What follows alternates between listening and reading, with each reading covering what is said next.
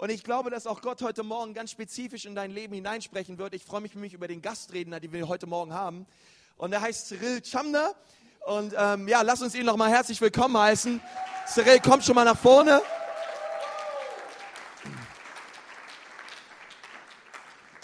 Ja, Cyril ist ein guter Freund von mir und er, ähm, wie ihr seht, er kommt aus Afrika. Er fängt gerne, er wird sich gleich noch ein bisschen vorstellen, aber äh, Cyril ist ein Mann Gottes und er ähm, er hat eine unglaubliche Gabe zu predigen. Und ich selber wurde schon so berührt durch seine Predigten und ähm, er ist viel unterwegs auch und, ähm, und ich, ist für mich einfach ein totales Vorrecht, dass du da bist heute Morgen. Cyril hat auch eine Frau und äh, zwei Kinder mittlerweile.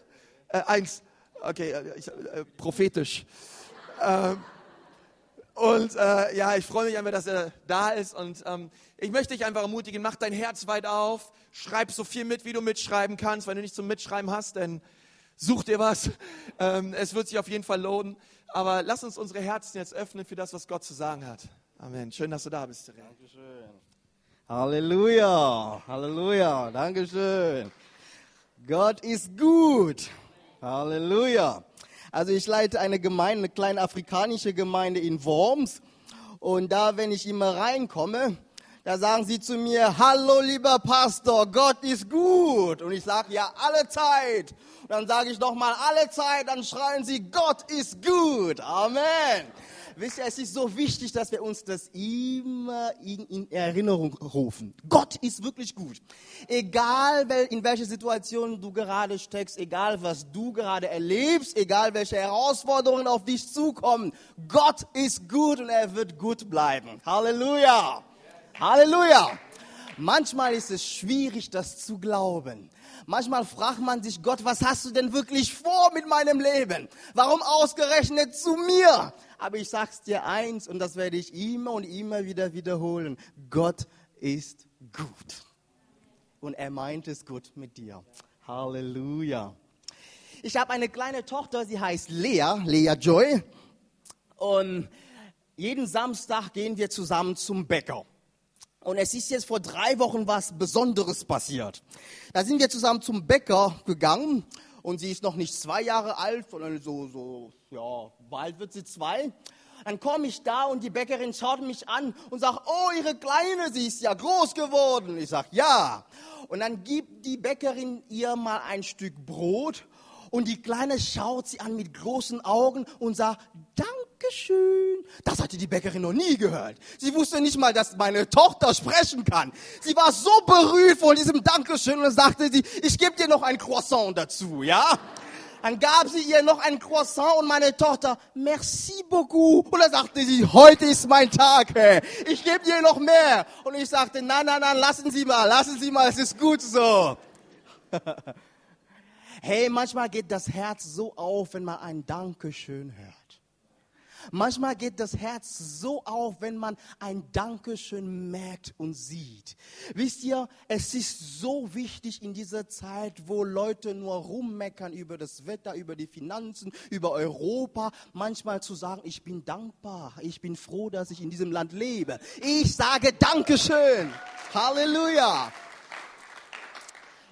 Wenn wir Danke zu Gott sagen, dann tendiert er dazu, uns immer mehr zu geben. Da sagt er, ich, ich gebe dir noch mehr. Da sagst du, danke, ich gebe dir noch mehr. Danke, ich gebe dir noch mehr. Ich möchte, dass wenn du heute nach Hause gehst, dann lebst du dein Lebensstil von Dankeschön. Dann wirst du beschenkt werden, bis du sagst, Gott, es reicht, es reicht. Danke, danke, danke, danke.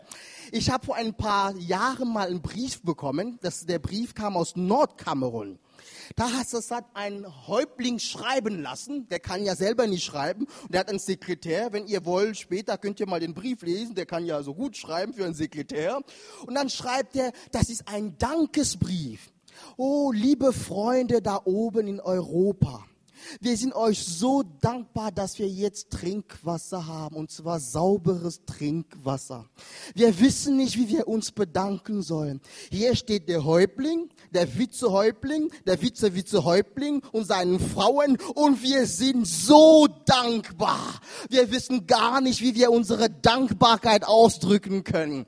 Als ich den Brief gelesen habe, habe ich gedacht, gibt es irgendwo noch eine Möglichkeit, da einen zweiten Brunnen zu bauen? Unglaublich. Ja, wir haben vielen Brunnen woanders gebaut, noch nie einen Brief bekommen. Weil die meisten davon ausgehen, in Europa gibt es eh viel Geld, sollen sie gefälligst für uns mal Brunnen bauen. Aber wenn man Dankbarkeit irgendwo erlebt, dann ist man froh, da geht das Herz auf. Und ich sage euch, Gott ist aber genauso. Er freut sich, wenn du Danke sagst. Er freut sich, wenn du in deiner Situation Dankbarkeit zeigst und wenn du es ihm ausdrückst in Worten, aber auch in der Art und Weise, wie du lebst. Dankeschön. Dankeschön. Wir lesen heute in Lukas Kapitel 17 ab Vers 11. Auf dem Weg nach Jerusalem zog Jesus durch das Grenzgebiet von Samarien und Galiläa. Ich lese nochmal. Auf dem Weg nach Jerusalem zog Jesus durch das Grenzgebiet von Samarien und Galiläa, durch die Grenze, zwischen den Grenzen. Als er in ein Dorf hineingehen wollte, kamen ihm zehn Aussätzigen entgegen. Sie blieben in der Ferne stehen, sie hatten Angst und riefen, Jesus, Meister, hab Erbarmen mit uns. Als er sie sah, sagte er zu ihnen, geht, zeigt euch den Priestern. Und während sie zu den Priestern gingen, wurden sie rein. Einer von ihnen aber kehrte um, als er sah, dass er geheilt war. Und er lobte Gott mit lauter Stimme. Dankeschön muss man hören. Mit lauter Stimme lobte er Gott. Das werden wir auch, auch heute tun nach der Predigt. Er warf sich vor den Füßen Jesu zu Boden und dankte ihm. Dieser Mann war aus Samarien. Ja, dieses Detail ist wichtig. Da sagte Jesus, es sind doch alle zehn rein geworden. Wo sind die übrigen neun? Ist denn keiner umgekehrt, um Gott zu ehren, außer diesem Fremden? Und er sagte zu ihm, steh auf und geh, dein Glaube hat dir geholfen. Soweit das Wort Gottes. Wunderschöne Geschichte. Die Bibel sagt, Jesus ist unterwegs. Er ist unterwegs nach Jerusalem. Der hat was Wichtiges zu tun. In Jerusalem will er nämlich die Menschheit mit Gott versöhnen. Wichtiger geht gar nicht. Aber er lässt sich aufhalten von zehn Aussätzigen. Wir werden lernen heute, was es bedeutet, ein Aussätziger zu sein damals. Jesus ist an der Grenze zwischen Galiläa und Samarien. Das vielleicht erklärt, warum da einer aus Samarien und neun aus, Ju, aus, aus Judäa oder aus, aus Galiläa. Zehn Leute sind da und er will in das Dorf reingehen. Da ist die Grenze. Und diese zehn sind dort und dürfen nicht in das Dorf rein. Jesus ist aber am, im Grenzgebiet zwischen das Dorf und den Leuten, die ausgegrenzt sind. Grenzgebiet, die Grenze. Habt ihr schon mal in eurem Leben Zeiten gehabt, wo ihr wirklich an eure Grenze gekommen seid? Ob das im Gebet ist, ob das ist, was Gesundheit angeht oder finanziell oder für die, die Kinder haben, irgendwann kommt man an seine Grenze. Was sage ich denn noch? Was kann ich denn noch machen? Man kommt an seine Grenze. Ich habe erlebt, da wo ich herkomme, in Kamerun, wir haben eine Grenze mit Nigeria. Und an dieser Grenze, da wird es gefeitet. Das, die Grenze heißt Bakassi. Und diese Grenze ist besonders. Da gibt es Kampf, da kämpfen sie gegeneinander, aber nicht ohne Grund. Es gibt Öl da. Und da sagte der Herr zu mir, als ich mich vorbereitet habe, im Grenzgebiet gibt es immer zwei Sachen. Ein Schatz und ein Kampf. Wenn du in deine, zu deinen Grenzen kommst, wenn du Jesus dienen möchtest und du merkst, du kommst an deine Grenze, ich habe einen Rat für dich heute. Geh weiter, weil an der Grenze, da gibt's einen Schatz, aber da gibt's auch Kampf. Wenn du nicht bereit bist, irgendwas zu konfrontieren, wirst du auch keinen Sieg haben. Wenn du noch süchtig bist, was, wenn du noch süchtig bist, was Pornografie angeht, wenn du gegen Süchte kämpfst, was Alkohol angeht, da siehst du deine Grenze immer und immer und immer wieder. Die Tendenz ist immer Rückzug zu machen. Ich sag dir heute, geh darüber hinaus bis an der Grenze. Da ist ein Schatz, da ist aber auch ein Kampf. Grenzgebiete sind so wichtig. Diese zehn Aussätzigen waren an ihrer Grenze. Sie durften nicht an das Dorf rein. Sie haben vorher vielleicht gearbeitet, hatten Freunde, hatten Familie. Damals war es so, sobald Aussatz oder Lepra festgestellt wurde, da hat man einen Priester hergeholt. Da hat er genau untersucht, ist das wirklich Lepra? Ist das wirklich Lepra? Und wenn das Ergebnis lautete, der ist wirklich aussätzig, also der hat Lepra, dann hieß es, ab jetzt, da machen sie ein Ritual, als wärst du tot. Du wirst getrennt von deiner Familie. Ist ja gut für die Gemeinschaft, dass sie nicht angesteckt werden. Und so schnell wie möglich raus aus dem Dorf. Hier sind diese zehn Leute unterschiedliche Herkünfte. Der eine glaubt an Yahweh, der andere denkt, man soll ja dort und dort anbeten, aber sie haben dieselbe Not da sehen sie eine Grenze. Die Grenze zwischen ihrer momentanen Situation und ihrer Bestimmung. Die Grenze zwischen die Freude, die da drüben ist und das Leid hier. Die Grenze zwischen da, wo ich hin möchte und da, wo ich hier bin. Da ist eine Grenze, aber vergiss es bitte nie. An der Grenze gibt es einen Schatz und es gibt einen Kampf und Jesus wartet an der Grenze. Halleluja. Das ist eine wunderbare und tiefgründige Botschaft für alle, die das Gefühl haben, ich komme nicht weiter im Leben. Was ist denn mit mir los? Gestern habe ich ein Buch gelesen von irgendeinem bekannten Theologe. Als ich fertig war mit dem Buch, da habe ich Tränen in den Augen gehabt. Ich ging zu meiner Frau und ich sagte, ich sag's dir eins, ich werde nie ein Buch schreiben. Ich sagte, was ist denn los? Ich habe mir noch nie vorgestellt, dass ein Mann so intelligent sein kann und solche, solche kluge Sätze formulieren kann. Ich bin an meine Grenze gekommen. Ich kam mir so klein vor. Der konnte so gut über Gott um die Welt reden. Und ich sagte, ich kann nicht mal Deutsch. Ich kam an meine Grenze und ich sage, ich höre jetzt auf mit diesem Beruf. Die Leute sind doch alle so klüger als ich. Und der Heilige Geist sagte zu mir, das ist gut, dass du an deine Grenze gekommen bist. Halleluja. Weil an deiner Grenze, da ist ein Schatz. Und da wartet Jesus auf dich. Halleluja. Wenn du heute das Gefühl hast, du kommst nicht weiter, Jesus wartet genau an der Grenze genau an der Grenze. Die Bibel erzählt im Alten Testament von Elia, der Prophet, ein ganz kühner Mann. Also der war mutig. Der konnte Leute einfach mal umbringen oder umbringen lassen. Hatte überhaupt keine Angst. Aber irgendwann kam er an seine Grenze. Er hörte eine Frau jagt ihn und er rannte, er rannte weg und sagte, was ist denn mit mir los? Ganz versteckt irgendwo und sagte, ich möchte sterben. Er kam an seine Grenze und Gott sandte Engel zu ihm. Jesus kam an seine Grenze. Ja, Jesus kam an seine Grenze im Neuen Testament. Die Bibel sagt, nach 40 Tagen Tage fasten, hatte er Hunger. Und was passiert, wenn er an seine Grenze kommt? Da ist der Teufel, da ist der Kampf. Aber später, da sind auch die Engel, die ihn bedienen. Renne nicht weg vor deine Grenzen, weil da wartet ein Schatz. Halleluja. Die Jünger kamen an ihre Grenze. Hey Jesus, wir haben doch nur fünf Brote und zwei Fische. Was machen wir denn da? Und Jesus nahm diese fünf Brote und zwei Fische und dankte. Und die Grenze wurde aufgehoben. Halleluja. Ich weiß nicht, was du erlebst, aber das gibt mir Mut und Hoffnung zu sehen, ich kann meinen Horizont immer erweitern. An der Grenze wartet Jesus auf mich. Eine Frau aus meiner Gemeinde wollte mich unbedingt besuchen diese Woche. Dann fragte ich sie, ja, ich kenne dich noch nicht so gut. Wie bist du überhaupt zum Glauben gekommen? Dann sagte die Bärbel zu mir, wenn ich damit anfange, dann höre ich nicht mehr auf.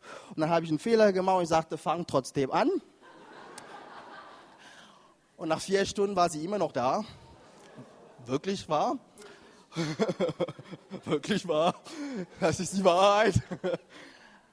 Sie erzählte, sie ist in Ecuador gewesen und hat dort gedealt und hat mit Falschgeld gehandelt, in Dollars damals. Und irgendwann ist sie krank geworden und sie, sie, sie war ganz allein in diesem fremden Land Und dann hörte sie von zwei Menschen, die Jesus gepredigt haben. Und, ich sag, und sie sagte, diesen Jesus möchte ich gern haben. Und sie hat Jesus in ihr Herz eingeladen, gesagt, komm zu mir. Und ab diesem Zeitpunkt wurde sie total verändert. Aber dann ging es weiter. Da hatte sie noch fünf oder zehn Dollar, weiß ich nicht mehr, in ihrem Portemonnaie. Und das war falsches Geld. Und dann war sie krank und kam an der Grenze und hatte vergessen, dieses zehn falschen Dollar einfach mal wegzumachen. Dann kam sie und die Grenz, die Zoll, die Beamten fragten, ja, was ist denn das für ein Geld? Das ist falsches Geld. Da sagt sie, oh ja. Und dann fragten sie, wo hast du das her? Und da war der Punkt, wo sie an ihre Grenze kam. Sie wusste, sie hat von Jesus gehört, er ist der Retter der Welt. Sie wusste, Jesus kann auch im Alltag eingreifen. Sie wusste, selbst wenn man an seine Grenze kommt, kann Jesus immer noch befreien. Dann überlegte sie. Irgendwann kam ein Beamter zu ihr und sagte, sag doch einfach, du hast es bekommen, du bist ja Ausländerin, es ist überhaupt kein Problem. Da sagte sie, nein, ich muss die Wahrheit sagen. Dieses Geld, ich habe damit gedealt, ich weiß ganz genau, wo das herkommt und sie musste ins Gefängnis. Im Gefängnis. Niemand wusste, dass sie im Gefängnis saß. Für, für Jahre war sie dort. Und ein paar Monate nachdem sie dort war, entdeckte sie einen der Gefangene und wollte unbedingt zu ihr. Der ging zu ihr und hat ihr Traktate mitgebracht und Bibel mitgebracht. Und die Frau meinte, woher wissen Sie, dass ich Christ bin? Irgendwie habe ich so ein Gefühl gehabt. Und Gott hat sie aus diesem Gefängnis rausgeholt, als sie dachte, da kommt sie an ihre Grenze da ist Jesus gekommen in ihrem Gefängnis, hat sie besucht, hat sie rausgeholt. Als sie rauskam aus dem Gefängnis, waren mehr Leute Christen dort als vorher. Gott ist gut. Selbst wenn wir an unsere Grenze kommen, da wirkt er Wunder. Halleluja. Jetzt sind diese zehn Leute, ein aus Samarien und neun aus Galiläa und sie sehen Jesus Christus, der sich dem Dorf annähert. Und dann denken sie, ist das wirklich Jesus? Ja, das ist er. Ist es der, der die Leprakranke heilen kann? Ja, das ist er. Also das ist unsere einzige Chance. Da rennen sie zu ihm, aber doch nicht so nah. Sie wollen immer noch in der Ferne bleiben. Sie sehen immer noch diese Grenze, aber wissen nicht, sie haben jetzt mit jemand anders zu tun. Die Bibel sagt, ich habe ein Bild für euch mitgebracht, Jesus sah sie an und sprach sie an. Das ist ein Wunder. Wisst ihr warum? Dieses Sehen und Sprechen, das ist wahrscheinlich das, was sie Jahre noch nicht mehr erlebt hatten. Keiner wollte sie ansehen, nicht mal angucken. Sie waren Abschaum des, der, der Gesellschaft. Sie waren weit weg. Man musste sie immer weit weg, weit weg haben. Und da kommt jemand, der, sie, der wagt, sie, sie anzusehen. Jesus blickt sie an, ein Blick, der wahrscheinlich sagt mehr als tausend Worte. So haben sie sich selber lange nicht mehr angesehen. Plötzlich merken sie, ich bin doch wer, selbst wenn ich krank bin. Ich bin doch wer. Er schaut mich wirklich an. Jesus schaut hin. Er schaut ganz genau hin. Er lässt die Kranken zu einem Teil von seiner selbst werden. Er schaut sie und schaut sie mit Liebe. Jesus schaut dich und er weiß immer Bescheid. Weißt du das? Wir tendieren seit der letzten Wochen immer zu denken, wenn wir das Gefühl haben, beobachtet zu werden, ist es bedrohlich. NSE, Spähprogramm und so. Die Leute schauen uns. Aber wenn wir uns beobachtet fühlen von Gott, dann sollte es uns einfach mal Trost geben und Freude. Wisst ihr warum? Immer wenn Jesus dich anschaut, dann schaut er dich mit Augen der Liebe und der Akzeptanz. Es ist egal, was du getan hast. Es ist egal, was in deiner Vergangenheit passiert ist. Er sieht gleich deine Zukunft. Er sieht dich nicht als Sünder, er sieht Jesus, die, deine Gerechtigkeit. Wenn der Vater dich anschaut, dann sagt er, oh, perfekter geht's nicht. Mann, ich liebe ihn. Mann, ich liebe sie. Jesus schaut dich immer mit Augen der Liebe und der Akzeptanz. Egal, was die Menschen mit dir gemacht haben. Jesus schaut sie und er spricht sie an. Er sagt, hey Leute, tut das. Das haben sie wahrscheinlich lange nicht mehr erlebt. Das letzte Mal, als sie einen Priester oder einen Gottesmann sahen, dann war ihr Todesurteil. Ihr erinnert euch, was ein Priester da gemacht hat. Und da sehen sie schon wieder einen Jesus, einer, der noch von Gott spricht. Haben sie bestimmt Angst. Was sagt er jetzt über mich? Und schau da, der kommt, der, da kommt er mit Liebe und mit Akzeptanz. Jesus liebt dich ohne Ende. Er schaut dich an und denkt immer und immer wieder, weißt du, dass ich dich gerne habe? Weißt du, dass ich dich gerne habe? Wisst ihr, eine der Probleme, die ich so oft gesehen habe in der Jugendarbeit, war dieses. Ich bin doch nicht so hübsch genug, ich bin nicht so so, so schön genug. Oder für die Männer, ich bin nicht so fähig genug, ich kann das nicht, was er macht. Und dann gibt es einen Wettbewerb und jeder wird stärker sein, jeder will mehr erleben. Aber wenn wir heute feststellen, wenn Jesus dich ansieht und dich annimmt, wer bist du, um dich selbst nicht anzunehmen? Wenn Jesus dich sieht und dich annimmt, Wer sind deine Freunde, um dich nicht anzunehmen? Wenn der Heilige da oben dich anschaut und Freude an dir findet, wer sind denn deine Familienangehörige, um zu sagen, du bist ein Nix? Gott liebt dich. Halleluja. Gott ist gut. Ich bin mal in Amerika gewesen, in Washington, mit meinen Freunden. Und dann äh, war ich ein bisschen abgelenkt und ich kam zurück und sie sagten zu mir, wir haben Barack Obama gesehen. Barack Obama, ich bin ein Fan von ihm, nicht von seiner Politik, einfach mal von seiner Persönlichkeit, seinem Lebenswerk. Und dann dachte ich, nein, nein, ich wollte ihn doch sehen. Ich bin schon in Amerika und ich kann ihn nicht sehen. Und dann fragte ich dann die Leute, die gesagt haben, die haben ihn gesehen. Sagte, wie, wie hat er denn ausgesehen? Was hat er gemacht? Dann sagten sie, na ja, das war vielleicht für ein oder zwei Sekunden oder so. Der ist da mit dem Auto gefahren, aber der hat in unsere Richtung geguckt. Oh, diesen Blick werden Sie wahrscheinlich nie vergessen. Er hat Sie wahrscheinlich gar nicht so wirklich wahrgenommen, aber der hat in Ihre Richtung geschaut. Jesus schaut nicht nur in deine Richtung, er nimmt dich wirklich wahr. Halleluja. Er schaut dich an, er kennt deinen Fehler, er kennt deine Schwächen, aber er schaut dich an und nimmt dich an. Er spricht zu dir. Hey, tu das und tu das. Jesus hat sich was Cooles einfallen lassen. Ab und zu mal hat er Leprakranke berührt. In dieser Geschichte macht er das anders. Er sagt zu den Kranken, geht hin und zeigt euch. Zwei Befehle. Geht und zeigt euch den Priestern. Und die zehn sind fleißig. Die haben wahrscheinlich gehört, wenn Jesus irgendwas sagt, dann stimmt es auch. Ist es genauso bei dir? Die zehn wissen, wenn Jesus was sagt, dann stimmt es auch. Wenn Jesus sagt, geht und zeigt euch, geht hin. Da muss was dran sein. Hey, ich wünsche mir, dass wir wieder diesen Glauben erleben, diesen kindlichen Glauben. Halleluja. Ich schaue ja ab und zu mal den Sonnenuntergang mit meiner Tochter am, auf dem Balkon. Und einmal habe ich ihr die Sonne gezeigt und dann plötzlich wollte sie die Sonne haben. Und ich dachte, meine kleine Tochter denkt, ich bin so stark, ich könnte die Sonne einfach mal bringen und ihr schenken. Oh, wie schön. Wenn ich das könnte, würde ich ihr auch geben. Aber dieses, diesen, diesen Glauben von Kindern, wenn Jesus was sagt, dann meint er das auch so. Wenn Jesus sagt, hör auf damit, dann höre ich auf damit. Wenn Jesus sagt, komm, folge mir nach, dann mache ich das auch. Wenn Jesus sagt, gib mal in der Gemeinde, dann gebe ich auch. Wenn Jesus sagt, investiere deine Zeit für die Verlorene, dann mache ich das auch. Wenn Jesus sagt, das Reich Gottes ist das Allerwichtigste, dann ist das Reich Gottes für mich das Allerwichtigste. Halleluja! Weil Jesus das sagt, stimmt es auch. Und die zehn machen sich auf den Weg, weil sie wissen, wenn Jesus was sagt, dann stimmt es auch. Und in der Tat unterwegs, als sie im Gehorsam wandeln, dann passiert es plötzlich. Der Erste sagt, oh, da ist was passiert. Und der zweite schaut sich an, ja, ich bin auch geheilt. Und der dritte, und es geht so weiter. Und die zehn merken, tatsächlich, wir sind rein geworden. Jetzt wird's interessant. Wir können nur noch spekulieren, was da passiert ist. Könnt ihr euch vorstellen, so ein Wunder zu erleben?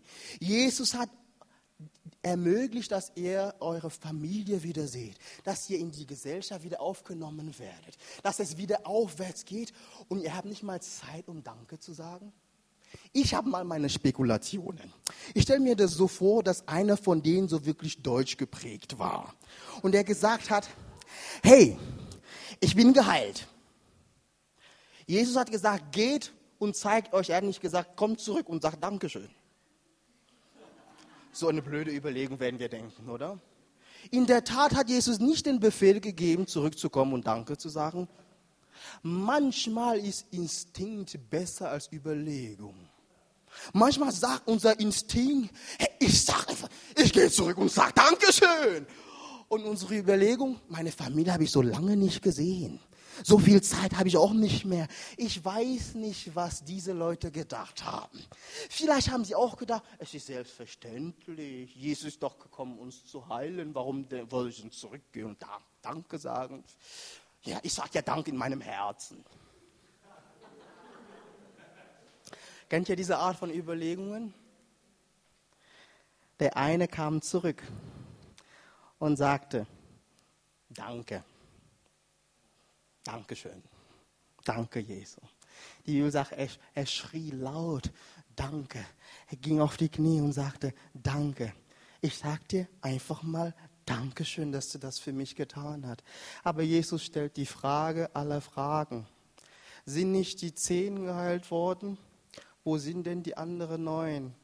Als ich mich vorbereitet habe, musste ich zugeben, ich gehöre so oft zu den Neuen, die nicht Danke sagen.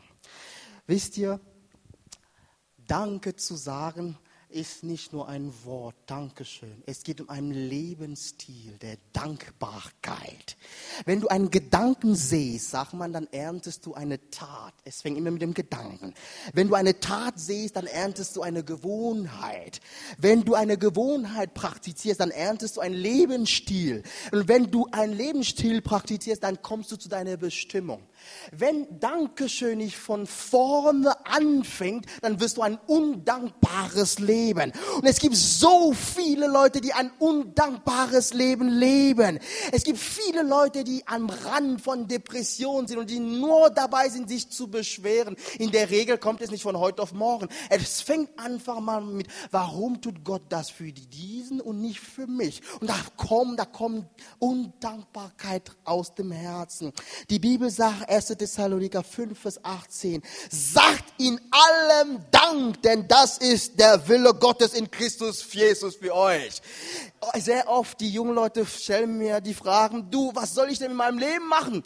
Was ist der Wille Gottes für mich? Soll ich ja Informatiker werden? Soll ich Rechtsanwalt werden? Und sie erwarten sehr oft von mir, dass ich eine Eingebung habe vom Herrn und ihnen sagen, da, so spricht der Herr. Aber dann habe ich mir gedacht, hey, dieser Fest ist ja die Lösung. Das nächste Mal, wenn sie zu mir kommen und fragen, was ist der Wille Gottes für mich? Dann werde ich sagen, sagt in allem Dank, denn das ist der Wille Gottes in Jesus Christus für euch. Halleluja! Dankeschön zu sagen, ein dankbares Leben zu führen. Ich hörte von einer Frau, eine ganz beeindruckende Frau, sie lag im Krankenhaus und eine aus der Gemeinde wollte sie besuchen. Sie kam und merkte, die alte Frau lag im Bett und konnte nur Kopf und Hand bewegen. Dann sagte die Frau, ich bin so dankbar, dass ich meinen Kopf und meine Hand bewegen kann. Zwei Wochen später kam die, die, die Schwester nochmal und da konnte die alte Frau nur noch den Kopf bewegen. Und dann sagte sie zu ihr, ich bin so dankbar, dass ich meinen Kopf bewegen kann. Zwei Wochen später kam die Schwester wieder und die alte Frau im Bett lag. Da, sagt, da konnte sie weder Kopf noch Hand bewegen. Und dann sagte ich bin so dankbar, dass du mich besuchen kommst. Wisst ihr, das ist ein Leben der Dankbarkeit. Immer da zu suchen, wo kann ich dankbar sein und nicht da, wo ich meckern kann. Wisst ihr, wir müssen uns immer entscheiden, soll ich ein Leben in Dankbarkeit leben oder in Undankbarkeit? Weil das, was du entscheidest, da wirst du irgendwo mal im Land rauskommen, entweder der Bitterkeit oder der Freude. Wenn du dich entscheidest, immer undankbar zu sein, es ist dir nie genug, was Gott tut es ist dir nie genug, was du siehst, dann wirst du irgendwann mal in Bitterkeit landen und immer bitter sein. Wenn du aber sagst, Danke, wie Jesus hier sagt, das ist sein Wille. Wenn du jedes Mal Danke sagst für das, was er tut in deinem Leben, wirst du sehen, dass die Grenze aufgehoben werden, dass Jesus an der Grenze auf dich wartet, dass er dich ansieht, dass er zu dir spricht und dass er dich heilt und eine neue Zukunft schenkt. Halleluja. Halleluja. Ich möchte heute, dass wir uns einfach mal Gedanken darüber machen. Heute möchte ich für Leute beten, die an der Grenze stehen, die das Gefühl haben, es geht nicht weiter entweder beruflich, was Gesundheit angeht, was deine Situation in der Familie angeht. Du hast schon viel probiert, du merkst, da ist eine Grenze da, du kommst einfach nicht vorwärts. Dann möchte ich dir sagen, an der Grenze wartet ein Schatz auf dich. Du wirst den Sieg erringen. Und wenn du hier bist und du hast das Gefühl, du bist nicht gut genug und du machst nicht genug, dann möchte ich dir sagen, Jesus schaut dich an mit, der, mit den Augen der Liebe. Er nimmt dich dich an, so wie du bist. Und er sieht in dir, Jesus Christus, deine Gerechtigkeit. Ja, du bist es wert. Du warst es wert und du bist es immer noch wert, dass Jesus für dich gestorben ist. Und er setzt sein Leben ein bis heute immer für dich, damit es dir gut geht, damit du deine Gaben einsetzen kannst in der Gemeinde. Und letztens möchte ich für Leute beten, die das Gefühl haben, sie haben ein undankbares Leben gelebt bis heute. Undankbarkeit ist der größte Ausdruck von Atheismus. Gott, wo ist denn der überhaupt? Warum soll ich ihm mein Leben geben? Die Bibel sagt, Gott da oben hat seinen Sohn gegeben, damit wir das ewige Leben haben. Wenn du dankbar sein willst, ist immer den ersten Schritt zu Jesus zu kommen, zu sagen, danke, dass du für mich am Kreuz gestorben bist. Wenn du diesen Schritt noch nicht getan hast, dann möchte ich dich heute einladen. Komm nach vorne und sag, Herr Jesus, ich möchte dir Danke sagen. Danke, dass du für mich gestorben bist. Ich möchte mit dir durchs Leben gehen. Halleluja. Halleluja. Ich möchte, dass wir alle aufstehen und für alle anderen, die da stehen und sitzen, lasst uns Gott loben und preisen wie diesen einen aus Samarien. Jesus fragt, wo sind denn die übrigen neun geblieben? Gehörst du denn zu den 10% oder zu den 90%? Wenn du zu den 10% gehören willst, dann möchte ich deine Stimme heute hören. Dann bitte erhebe deine Stimme wie dieser aus Samarien. Genauso wie du deine Stimme immer erhebst, wenn du in der Not bist. Dann schrei, ja, Jesus, danke schön. Danke für meine Familie. Danke für diese Gemeinde. Danke für die Freude der Erlösung. Danke für meine Freunde. Danke für dein Leben. Danke für dein Wort. Wir haben so viele Gründe, Danke zu sagen. Und lass uns das nicht nur darüber reflektieren und überlegen, sondern es auch wirklich tun. Lass uns Danke sagen.